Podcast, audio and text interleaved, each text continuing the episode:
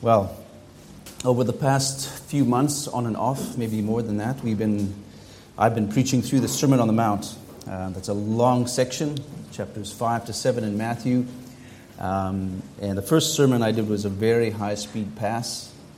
I could see there was a bit of a prepositional whiplash in the church. There was just too much there and so much to cover. So I would come back time to time to just pick up on some of those key points that I think deserve more unpacking.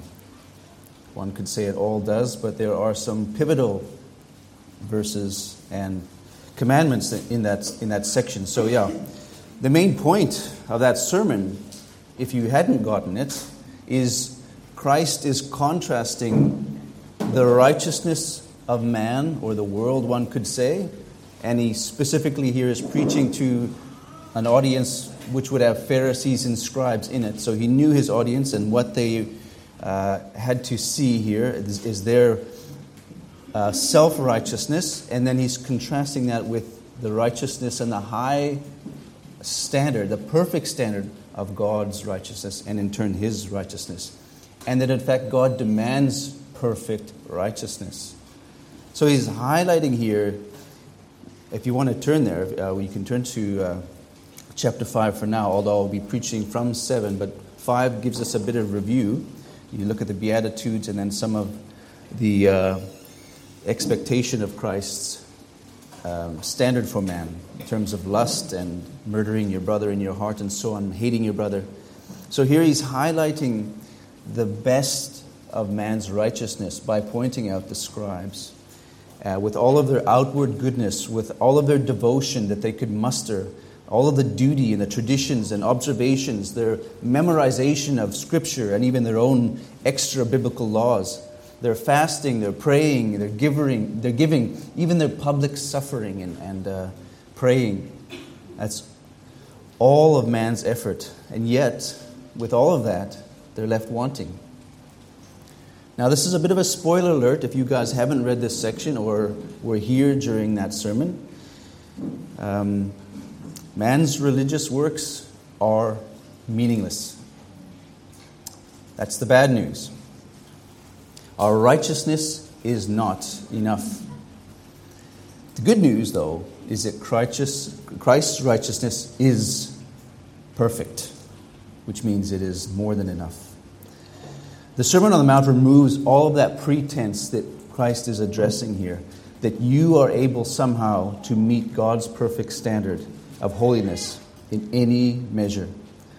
Every verse in this sermon either convicts you of that we do not measure up, or condemns us because we fall short. Now, conviction is different than condemnation, because conviction can lead to what? Repentance and turning to God in your need for Him. But it condemns you if you reject it. So let's just review a few of those points in the Beatitudes to just kind of review as it builds up to where we find ourselves this morning in chapter 7. I want to set the standard here that Christ does set for us in these Beatitudes and in those laying out the high standard of God. He sets out these blessings. But without Christ, without His indwelling Spirit, and the renewed heart that we will receive at salvation, these blessings that he points at, that he describes, they are unattainable. Let's look at the poor in spirit. We've looked a bit this morning about self-righteousness in our Bible hour. Similar here. Are you really without pride? The self-righteous Pharisees wanted to be blessed by their outward works. They wanted to be blessed. They wanted the praise and the glory because of their outward righteousness. But here Christ is saying that you're blessed by putting off your self-righteousness and your works in order to what? What's the corollary there? To inherit the kingdom. This turned the Pharisees' idolatry of good works completely on its head and erased any hope of being blessed by their status, by their effort, their works, their rules, all those external things that they were known for. They certainly weren't known for being loving, kind, compassionate people. They were high, holy, in lowercase h, religious elites of their day. What about hungering for righteousness? Do we really hunger for the righteousness of Christ in the way that we should? What about living as an example that would draw people to Him and make His saving faith known? Who can claim to really be salt and light at all times? And when we read further along the sermon and we look at the conditions of the heart, who can say that we've never struggled with anger? We just looked at this morning. Or lust or deception. And most difficult of all, loving your enemy. Loving your enemy is so countercultural and completely impossible for man to do on his own effort for any length of time, because it's only possible by God's renewing Spirit in our lives. To love your enemy means not only to employ the golden rule, which is what? To do unto others as you would have them do to you, but to love those who hate you. That's a very high and perfect standard that only God can do through you. So loving your enemy is really a sermon unto itself, and maybe I'll get there someday. It's a spiritual grace that truly shows the genuineness and the depth of love that can only come from a new heart from Christ. But moving through the list a little more, who of us can say this? That we give generously with pure motives. Maybe you do give generously. Maybe you do help others. But is it with the right motive? Because otherwise, what is it? It is a filthy rag. What about always praying for the right things and the right motives? And how about our love for those who are perishing? Those who do not know the Lord. Who can say that they put the salvation of others as a first priority? To make the gospel known even as it costs you.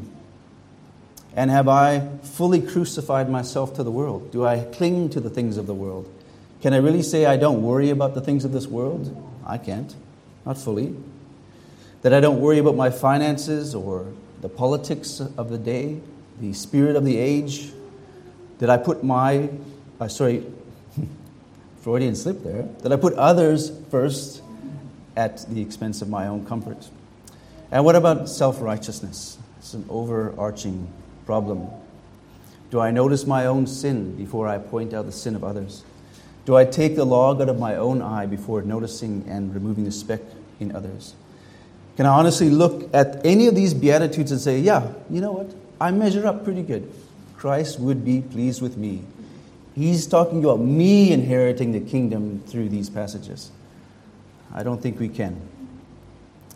What about Matthew 5:21, anger? Can I say that I never commit murder in my heart by getting angry at my brother? Now, I did point this out last time as well, that we are actually serial killers, because we are always killing our brother in our hearts, particularly if we looked at this morning about not desiring to be reconciled. We harbor that anger, and here he's equating it with murder. So you are a bunch of serial killers in your heart, and we need to address that. And the more we study the Sermon on the Mount, we realize this sermon has no good news for a person who is hoping to be justified by themselves, who is self-righteous. We will be very disappointed. We will be broken even. And that is the purpose of this Sermon on the Mount, to break your self-righteousness, to remove all hope of being right with God by your good works. So this morning I'm going to probably conclude our time in the Sermon on the Mount, although I do have more to go through. I think I can summarize what I wanted to go through this morning. And this is where Christ utters the most terrifying words in all the Bible. There are a lot of terrifying words, lots of words of condemnation to those who are not counted righteous in Christ, lots of warning of the depravity of the world and the sinful heart of man. But this one in particular cuts to our times and to maybe the condition of many in this church. Did I say many? Some. Many in the church in general, let's say. Let me read the warning from Matthew 7, verse 21, if you want to turn there. Matthew 7, 21. Not everyone who says to me, Lord, Lord, will enter the kingdom of heaven, but the one who does the will of my Father who is in heaven. On that day, many will say to me, Lord, Lord, did we not prophesy in your name, and cast out demons in your name, and do mighty works in your name? And then I will declare to them, I never knew you. Depart from me, you workers of lawlessness. Let's pray. Father God, as we just go through this particular section of the Gospel of Matthew, we thank you, Lord, for the clarity of your word. First of all, the depth and the treasure that it is, the living word that works in our hearts and our minds and helps us to know you, Lord, that draws us nearer to you. It helps us to live more as your son. And Lord, as we come to your word, we realize how insignificant we are. We are but dust. Lord, we realize our condition is absolutely hopeless without the gospel of your son, the salvific work on the cross and the blood that was shed for us. And we give you praise for that this morning. May we be even more convicted of our hopelessness without you and our dependency on you, and that we would draw even closer and that we would lean on you and not on our own understanding. Lord, help us to grow in our love for one another and for you. I pray this in your son's name. Amen. So there are lots of warnings and there's lots of condemnation in Scripture. There's judgment of the unrighteous deeds, and that even starts in Genesis 3. When you look at the fall of man through Adam and Eve as they're cast out of the garden because of their sin against God's very clear command. And then you see several warnings throughout the Old Testament and into the New. And I'm not here to exposit all of those, but just you can think of many as you think of the warning of those who are living in sin. And in this passage in Matthew, you can read the shock and the horror in the professing believer's response to Christ and in the desperate pleading before him. It's important to note that these aren't strangers to the gospel. These are professing believers. And I say professing, and I'll use that term often. They're professing believers that live with the full expectation of reward from Christ. And here they find themselves instead standing before his judgment seat. This is a warning that there are very sincere, very moral, very hardworking and devoted people that will find themselves in hell. These are professing believers that will find themselves in hell. These aren't just part-time Sunday Christians who profess with their lips but reject him with their lives. These are believers, by this account, who are zealous for him, at least outwardly. They not only profess Christ... Sorry, there's a lot of feedback. I don't know if you're... Okay. They not only professed him, they were extremely religious in their works.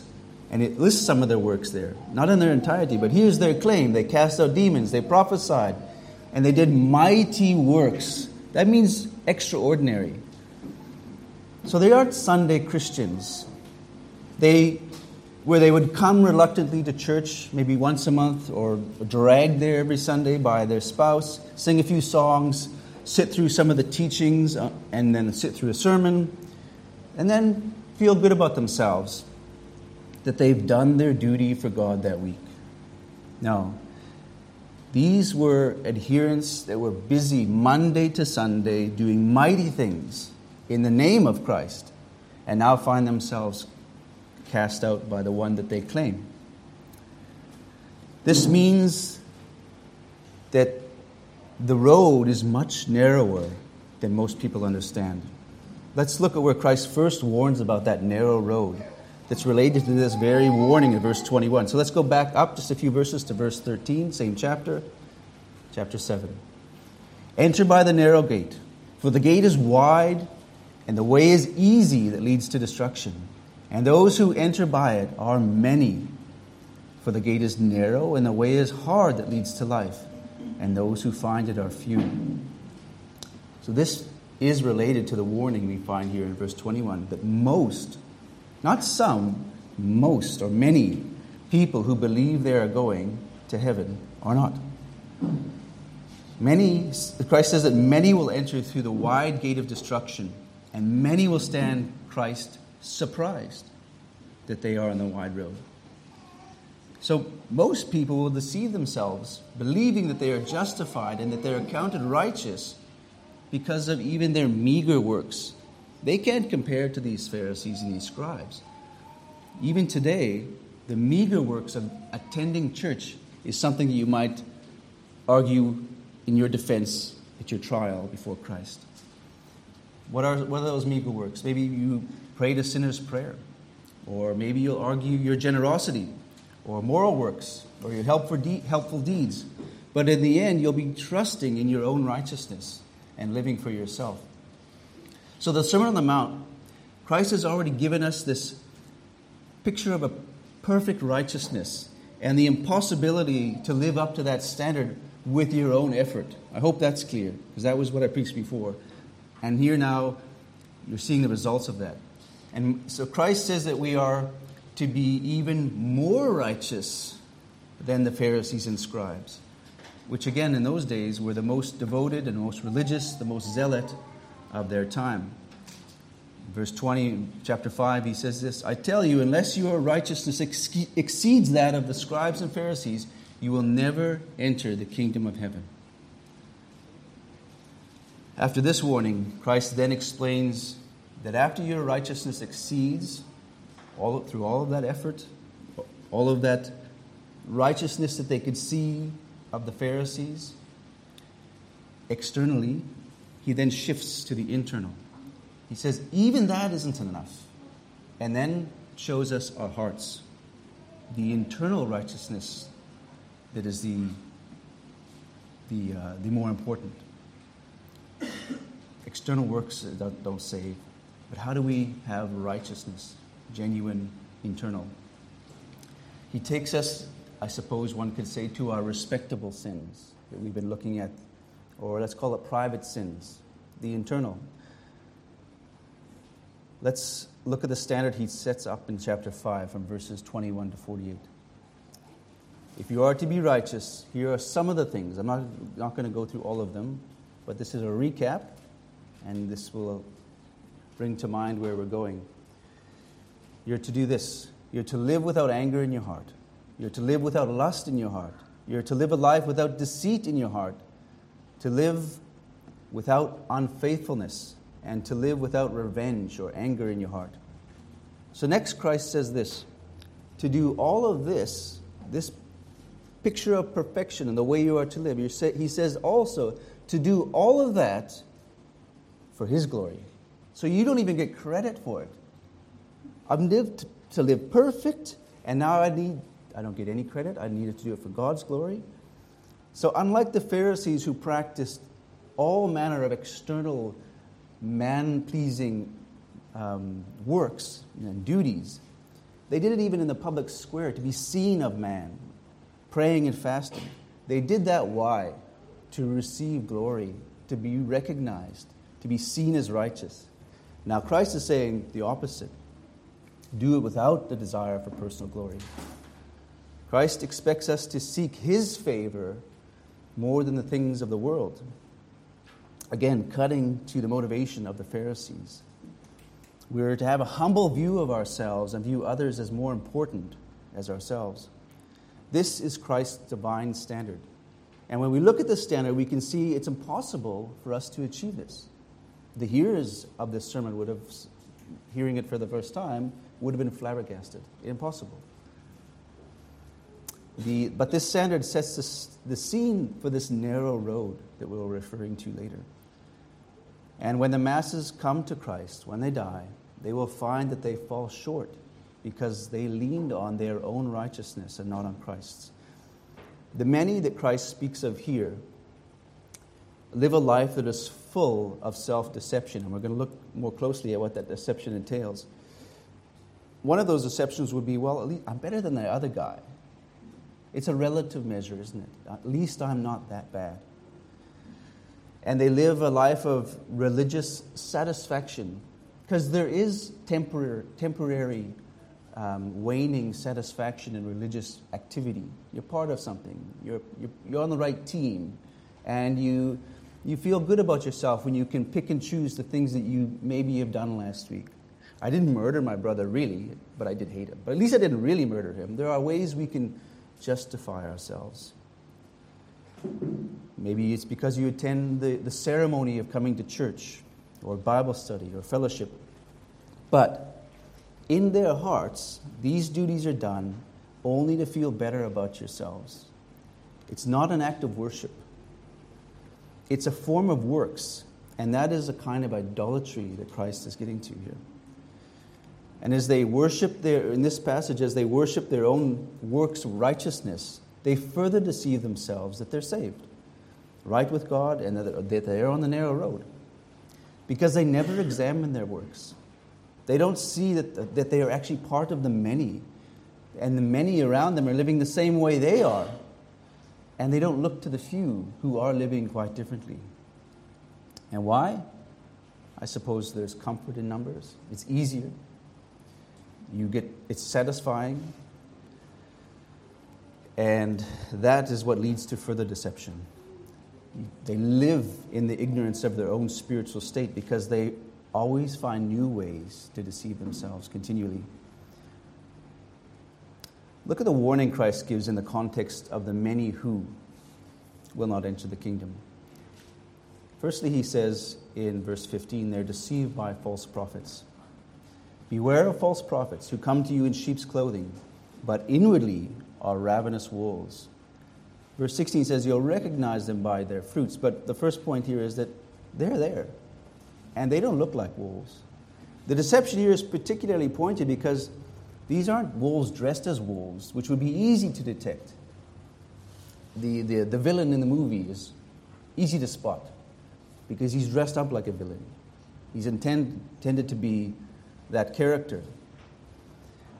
And this villain would only appeal to an unusually depraved, hard-hearted sliver of society. I mean, if you're deceived by a wolf dressed in wolf's clothing, then maybe you wanted that. You were particularly depraved, I suppose. But these wolves are dressed up as sheep, meaning they look the part of the prophet, of the teacher. They are the pastors in the pulpits. They are the authors with big smiles and promising even bigger things. These are the comforting, fluffy sheep that offer an easy message of comfort or safety or a wide, comfortable road to salvation, because they promise salvation. They declare that there is a way to enter the kingdom of God without denying yourself, without holiness, without sacrifice, without righteousness even. And they preach a false assurance. And it's a wide gate.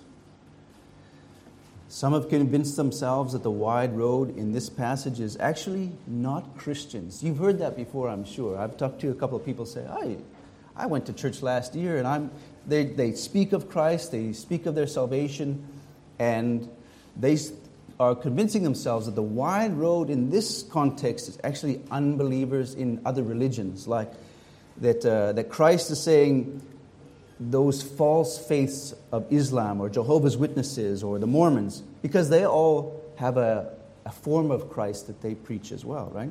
And that's the wide road of ecumenism, and I'm not part of that. No, that's... And because of this view, many professing believers believe they are safe because they're on the right team. They go to a church and their Bible is the true Christ of the Bible. They read the Jesus of the Bible, not the cult version of him. So they're on the narrow road. And those in the proper church reading the proper Bible, they are going to be right with Christ because of those conditions only. But that's not the context here. Jesus blows that notion out of the water with this passage. This is not a comparison of false and true religion. The many here are professing believers of the true Christ. They may be professing wrongly, and they are certainly not doing it in his name, but they are preaching that true Christ. These are not Muslims or Hindus. They're professing that Jesus is Lord, and they preached in his name. They did miracles in his name, and they cast out demons in his name, and mighty works. So Christ is not talking about false religions. that don't profess Christ properly, because perhaps they did. But followers who are claiming to know Christ of the Bible, that's who these people are. That is why they're surprised. That is why they're defending themselves. And here, Christ condemns them to hell. So that's a dangerous deception, false teachers. It's not just identifying those who are part of the correct religion and those who are not. It's a deception from within. False teachers claiming to know Jesus. And the deception here, however, isn't just because of false prophets. They are there, and there's a warning of it. But there's something that leads us to false prophets. It's a deception that's much closer to home and affects all of those who are not redeemed through Christ alone. Even those who are still live with it. That's the heart. The deception of the heart. Familiar passage, Jeremiah 17, 9-10, describes the heart. Unlike the world, how does the world describe the heart? Follow it, trust it, embrace it. But Jeremiah is kind of pointed here. A Christian couldn't say, follow your heart and read this passage. The heart is deceitful above all things and desperately sick. Who can understand it? Verse 10, I, the Lord, search the heart and test the mind, to give every man according to his ways, according to the fruit of his deeds. Wow, that's your heart. It's not our friend, it's not our guide, and it certainly is not our righteousness. Our hearts are actually the enemy from within. So here Jeremiah explains that every man is already deceived because of the wickedness of their own hearts. So you don't have any internal navigation. You have an external guide, a light unto your path. The deception firstly comes from within, as people are convinced of their own goodness. Now, if you ask anyone, are you a good person? You could go to Paul's Moor and ask, hey, convict, are you a good person? Yeah. He killed 10 people. I only killed my mom. They would find a way to look at relative righteousness. So that's the kind of deception. They're convinced of their own goodness, even though they have a desperately sick and wicked heart. They then seek out confirmation of their goodness through false prophets that affirm what they already believe about themselves. So Paul warns Timothy about the days that are coming, and I would even argue the days that are here. They've arrived where they, quote, will accumulate for themselves teachers to suit their own passions. And that's what deceived people do. They're not objective. They're not looking to be convicted of truth. They want to find for themselves confirmation of what they already believe about themselves, about God, and about their salvation. So he warns them here. The heart is so deceptive that it will even seek out teachers that affirm the carnality that you are comfortable with. All under the banner of Christianity. So more than false prophets, more than the angel of this world, and one could say the heart is the most deceptive of all. And it's unrelenting. A constant internal navigator steering the unsaved away from the truth and towards myths, all intentionally to avoid the truth of their condition. This is what we see in Christ's warning to those he never knew. He asks them to depart from me because they did not seek Christ's righteousness, but they worshiped their own. All of those, a lifetime of works piled up, not offering to Christ, but to verify their own righteousness and self-justification.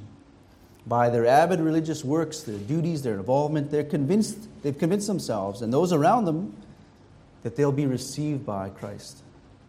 I can't think of anything more horrifying on such a terrible day as that. Because many won't have any doubt. Because they haven't examined themselves. They haven't questioned their understanding of the gospel. Because it's a self-affirming circuit. They believe in their hearts. They look for false teachers to affirm what their hearts say. And the cycle continues. And there is a lifetime of duty to affirm what their heart has told them.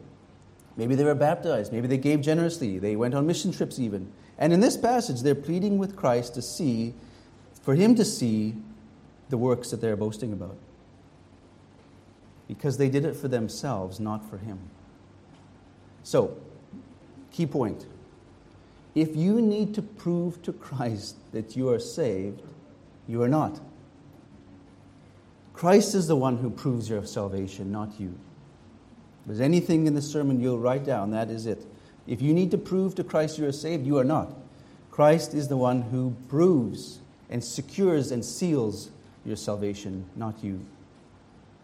And so Christ gives the chilling warning in this passage that hell will be full of professing believers, active even in their own righteousness, looking to earn their way to heaven. Let's look at a few points to unpack this. There are those maybe even here who hear this and understand the difference between the narrow and wide road. And maybe you need to understand the difference between the few and the many. And this is a goats and sheep's analogy. And let's look at this terrifying truth in verse 21. Not everyone who says to me, Lord, Lord, will enter the kingdom of heaven, but the one who does the will of my Father who is in heaven. Now, those sobering first words in verse 21 are what? Not everyone. This means all that stand before him, in his name, even in quotes, may think they are right with God. But here Christ is saying, those who think you are justified are not. Not everyone says to me, Lord, Lord, will enter the kingdom. This affirms that there will be eternally devastated people who, on the basis of confessing with their mouth Jesus Lord, will find that he is not Lord of their lives. But what about the proof text that we're so familiar with, and it's often quoted as proof of your salvation, or let's call it evidence of your salvation? Romans 10, right? Romans 10, 9 to 10. It's not a... Many read this as a formula rather than a condition or a state. Let's look at that. Romans 10, verse 9 to 10. Because if you confess with your mouth that Jesus is Lord and believe in your heart that God raised him from the dead, you will be saved. For with the heart one believes and is justified, and with the mouth one confesses and is saved. Well, that's pretty straightforward, isn't it? You just got to do those two things and you're good. I just need to make a confession. I just need to say it out loud and then believe it, believe what I've said, and I'm good. But wait a minute. What about that deceptive heart we just looked at? Okay? People get this the wrong way around and believe that if they repeat it often enough with their mouth, then they'll start to believe it with their hearts. Paul puts the meaning the other way. Here, a person is so convicted from the heart, agonized because of their sin before God, and devastated by their condemnation to come, they cry out in confession their need for Christ and plead forgiveness and salvation. So what comes first? The belief in the heart. This is about making Christ your Lord, not just some formulaic way to salvation, which is how it's often quoted. I said it, and I believe in Christ. But we'll look a bit more at belief in a moment. Because when a person is truly convicted of the lordship of Christ in their heart, the confession will naturally spill out of the heart. It comes out as worship, and it comes out as an overflow of the heart. This is speaking of an act of worship, not a pledge to get into heaven. Now, we've learned that the tongue is kind of the barometer of the heart, right? This passage describes a heart that is thoroughly broken and wrought with guilt, that cries out in their need of Christ. Not a script that then gives you a ticket to get to heaven, and then you can live as you want. So, key point in this passage is that you can get it right with your mouth, because all of us can repeat words. But you can get it wrong with your heart. You can get it right with your mouth, but wrong with your heart.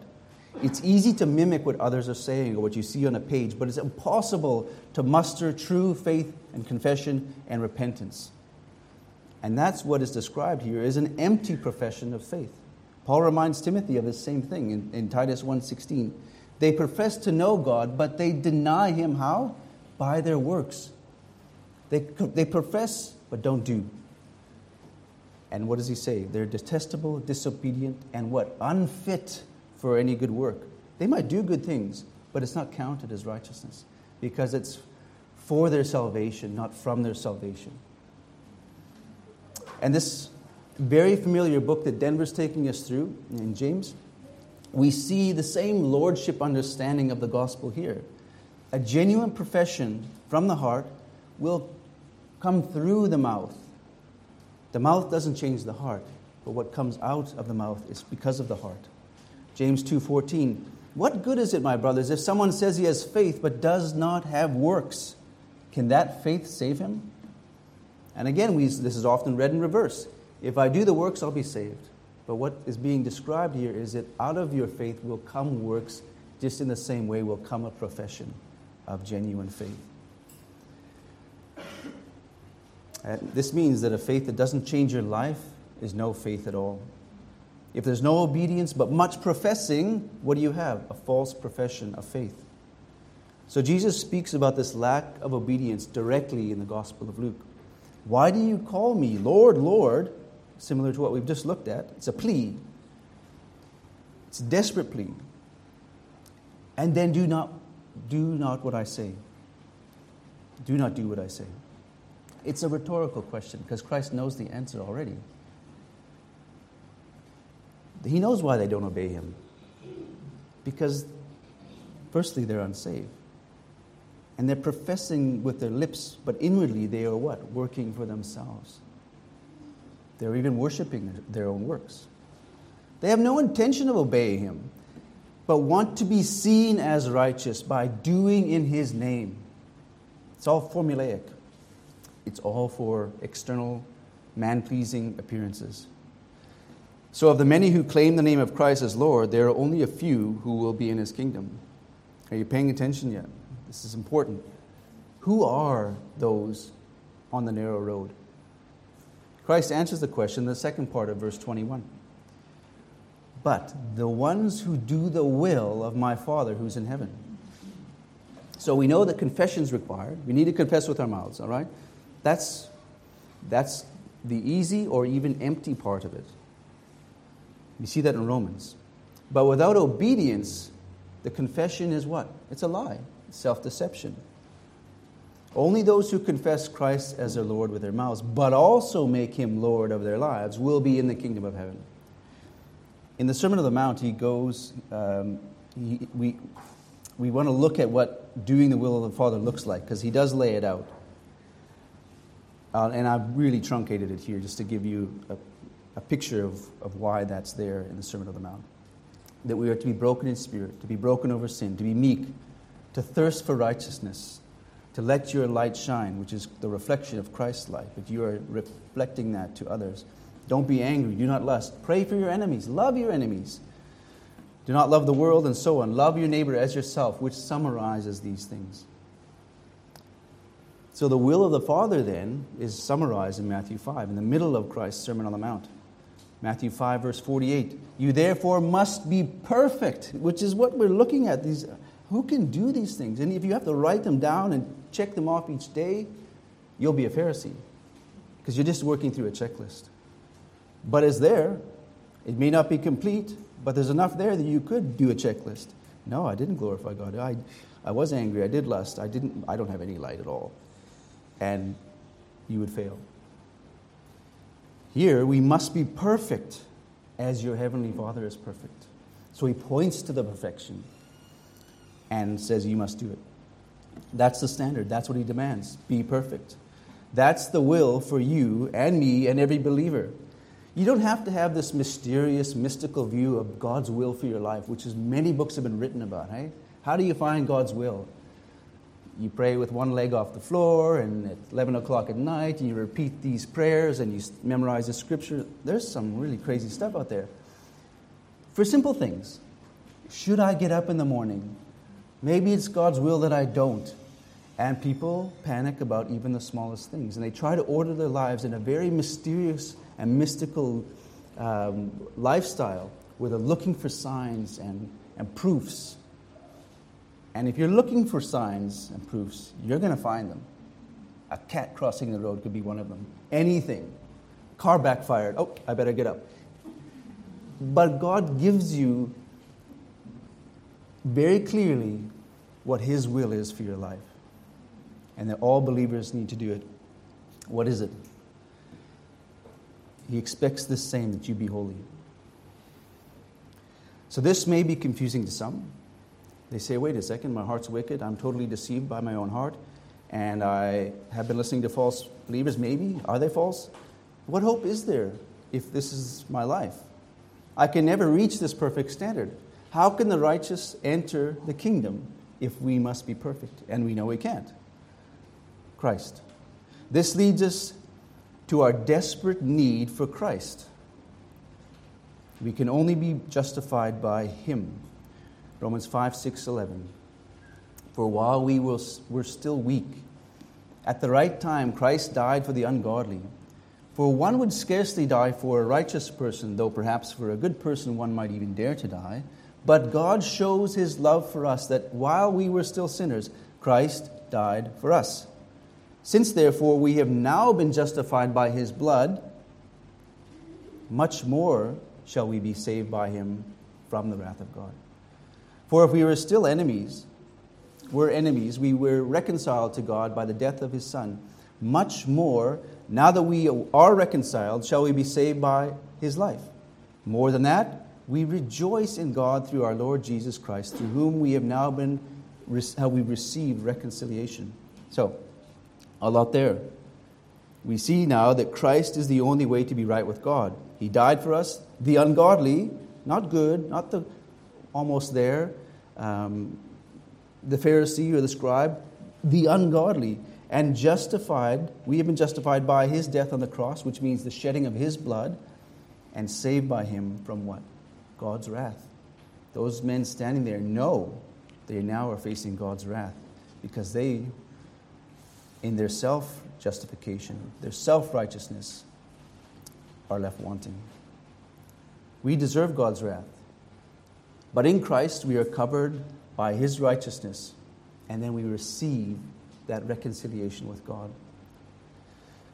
Righteousness is all that God accepts, which is why we need Christ. His perfect sacrifice satisfied the wrath of God, and His sacrifice is the only thing that God accepts. So stop working for your salvation.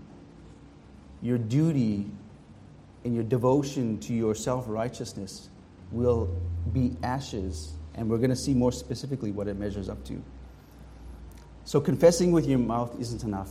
We need His sacrificial death to make us righteous. And we don't just need to say He's Lord. We need to submit our lives as our Lord. Because according to Jesus, not everyone who says to me, Lord, Lord, which all of us would do in this room, will enter the kingdom of heaven. And that's the frightening revelation. Let's look at our futile effort in verse 22. On that day, many will say to me, look at the many here. These are the futile efforts of man trying to enter by their own works, trying to convince even Christ that they are indeed worthy.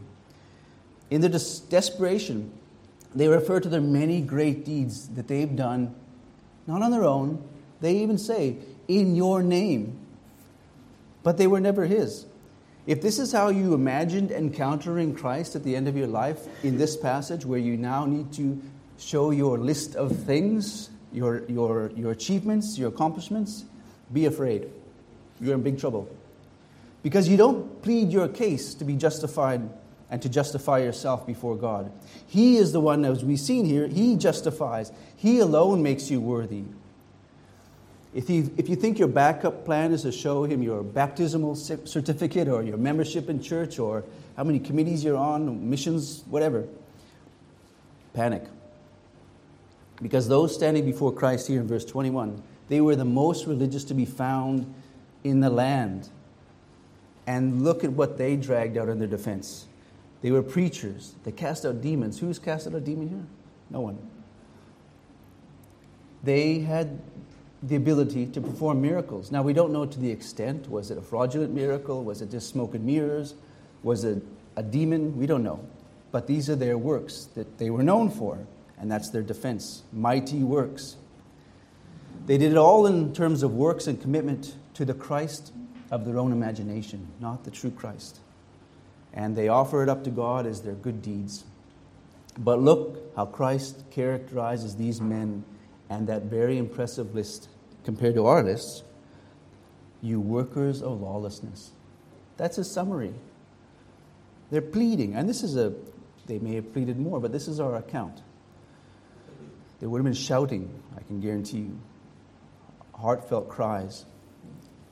Now, this word lawlessness here is the same Greek word as wickedness. So here we see the same profession of the mouth as those who are transformed by the heart. But the works are not only useless and counted for nothing, Christ calls them wicked works for doing these things in his name. And let's look at what wicked works look like from an unredeemed and unrighteous heart. Isaiah 64:6. We have all become like one who is unclean, and all of our righteous deeds are like a polluted garment.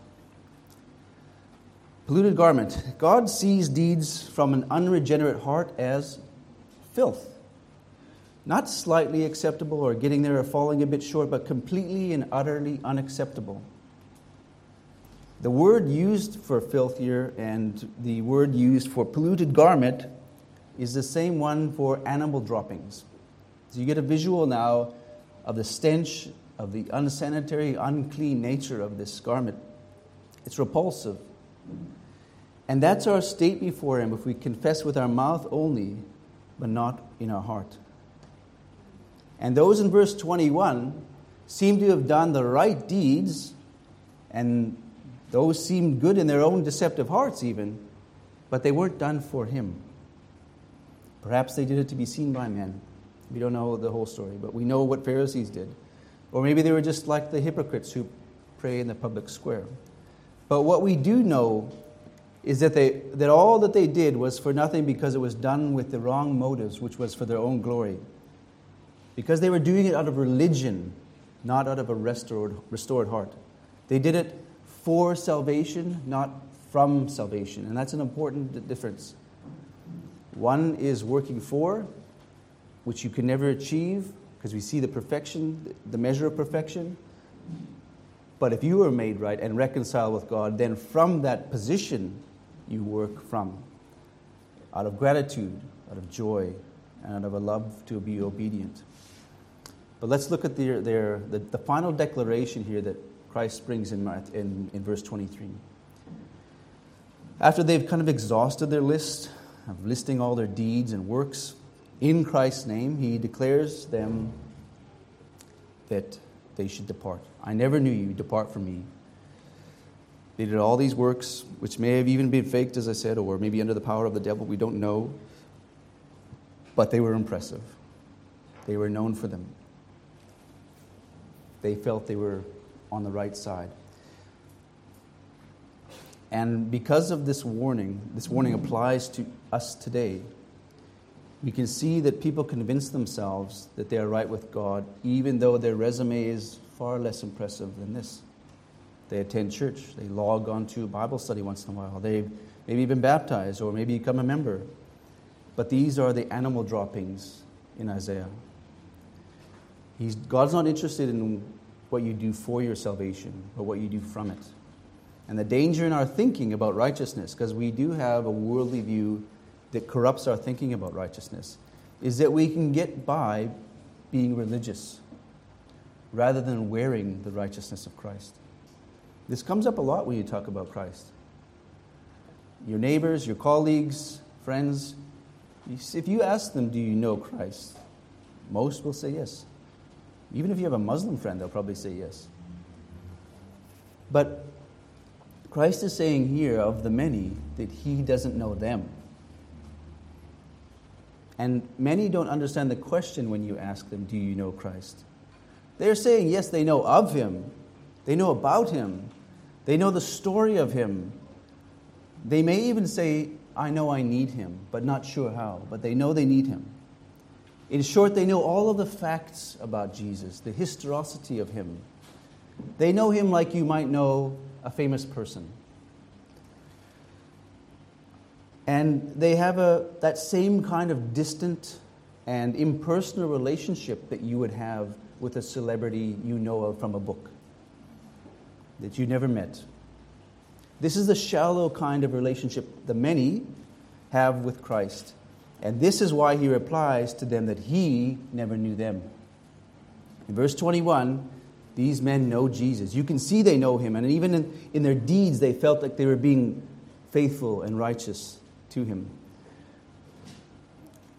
They were obviously calling him Lord, weren't they? But the problem here is that he didn't know them.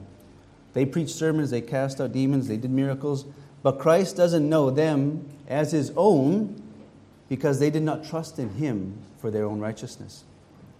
Or they didn't obey his will, nor did they make him Lord of their lives. And because he doesn't know them, he says, I never knew you, depart from me. Even though they called him Lord, they are condemned by their own self-righteousness. And that's the terrifying truth. That's why these are the most frightening words in the New Testament, because of self-deception, many will lead a good and moral and neighborly, thoughtful life, professing to know him, and he says, depart from me. Remember that Christ is preaching this sermon to a crowd of the most religious people of the day. He wasn't preaching to the ungodly Gentiles or Greeks, but to those who profess to be righteous. Christ is trying to open the eyes of the self-deceived who have accumulated works of filth to offer to God for their justification. And this is why Paul commands self-examination, to see we are fools for deceiving ourselves, and rather than those who have been clothed by him. What is that examination? 2 Corinthians 13:5. Examine yourself to see whether you are in the faith. Test yourselves. Or do you realize this about yourselves, that Jesus Christ is in you, unless indeed you fail to meet the test? How else do you know you're a child of God? 2 Peter 1:10. Therefore, brothers, be all the more diligent to confirm your calling and election. For if you practice these qualities, you will never fail or fall. For in this way, there will be richly provided for you an entrance into the eternal kingdom of our Lord and Savior Jesus Christ. So what are these qualities? How do you confirm your calling and election? Well, as we looked at earlier, obedience is one. Our godly lives is evidence of being in Christ. Is it our desire for holiness there? Do you hate sin as God does? That is part of the test. It's not a proof, but it's evidence. You can't claim to know Christ if you don't also desire to live like him and for him. So is your following Christ evident in your life? Are you looking at your religious obligations and your moving lips as confirmation of your salvation? Or are you looking for fruit, even the private fruit of the heart? Paul gives us some guidance in 2 Peter in the verse prior about what our fruit should look like, because we looked at 2 Peter just now, but in 2 Peter 1:5, he says this, for this very reason make every effort to supplement your faith with virtue, and virtue with knowledge, and knowledge with self-control, and self-control with steadfastness, and steadfastness with godliness, and godliness with brotherly affection, and brotherly affection with love. For if these qualities are yours and are increasing, they keep you from being ineffective, unfruitful in the knowledge of our Lord Jesus Christ. For whoever lacks these qualities is so nearsighted that he is blind, having forgotten that he was cleansed from his former sins. So if you lack these qualities, you're described as a blind person who is still offering filth. But look at the fruit of the Spirit here, and the fruit and evidences of your salvation. the love of one another, the brotherly affection that should be evident. John says this in 1 John 2, verse 3. And by this we know that we have come to know him. We know that we have come to know him, if we keep his commandments. Whoever says, I know him, but does not keep his commandments is a liar, and the truth is not in him. But whoever keeps his word, in him truly the love of God is perfected. By this we may know that we are in him. Whoever says he abides in him ought to walk in the same way in which he walked. So there's a mimicking of Christ's likeness here, a desire to be more like him and conformed to the way he walked. Another familiar passage in the book of James, which we've been going through, James 1:26. If anyone thinks he is religious and does not bridle his tongue, but deceives his heart, this person's religion is worthless. Now, we looked at this 2 weeks ago. What is a man who can't bridle his tongue? That's a false convert. It shows that your heart is not of God, because what comes out is a flow from the heart, comes out of the mouth. As we've learned from Denver's preaching in this passage, the tongue is one of the evidences of the heart. If it's out of control and seeks its own glory, then the religion is you, not Christ. There are many more scriptures we could go through, but all of them make it clear that a righteous life comes from who are in Christ, not who we become for Christ. A religious life comes from who we are in Christ, not who we become for Christ. The warning from Christ is that we cannot convince him of our own righteousness. Take the truth of Scripture and the righteous standard of God and evaluate your life. See that you are living in him, that he is living in you, that it is Christ in you. Do you love living for him? Do you love being with God's people and putting them ahead of yourself? Do you love Christ more than the pleasures and the temporary rewards of this life, this world? Those are some of the questions you could ask. And for the many in this passage, they were working for the temporal and the momentary satisfaction of doing something good and doing something religious, even in the name of Christ. Why? Why would they do that? Because it made them feel good. But that feeling died with them. And then you find yourself before the judgment seat. If you find that he is not in you, then strive to enter that narrow gate. Ask Christ for his forgiveness and to be clothed in his righteousness. Put to death the old you and turn to him for the righteousness you need that only he can provide, and he will save you. Matthew 16:24-25. Then Jesus told his disciples this, if anyone would come after me, let him deny himself and take up his cross and follow me. For whoever would save his life would lose it, but whoever loses his life for my sake would find it. That's the good news. That your contentment and your works come from a new life in Christ. If you want to come after him, there is an element of self-denial. There is a need to be to take up a cross and follow him. If you want your life to be saved, you need to deny it and lose it for his sake. If you want to be right with him, let him make you new again and place your trust in his salvific work, in his shed blood, and in his saving and sustaining grace. Amen. Let's pray. Father God, much in this passage, Lord, that we are still processing. And Lord, we have even a veiled understanding of these profound scriptures at times, but we know the important truths, the clear truths that, Lord, we are unrighteous, we are unclean. Lord, our works are but filthy rags without the righteousness of your Son. Lord, may that be the desire of our hearts this morning. If those sitting here who have been working for themselves to feel good about their works, to be self-justified and working in self-righteousness, Lord, help us and help them, Lord, to come to you in repentance of that sin, that accumulation of filth that you, Lord, will turn away. And Lord, help us to enter that narrow road that only you can lead us to. By your saving hand and grace in our lives, that your electing salvation that you offer to us, Lord, that we may come to you in trust and obedience and make you Lord of our lives. We pray this in your name. Amen.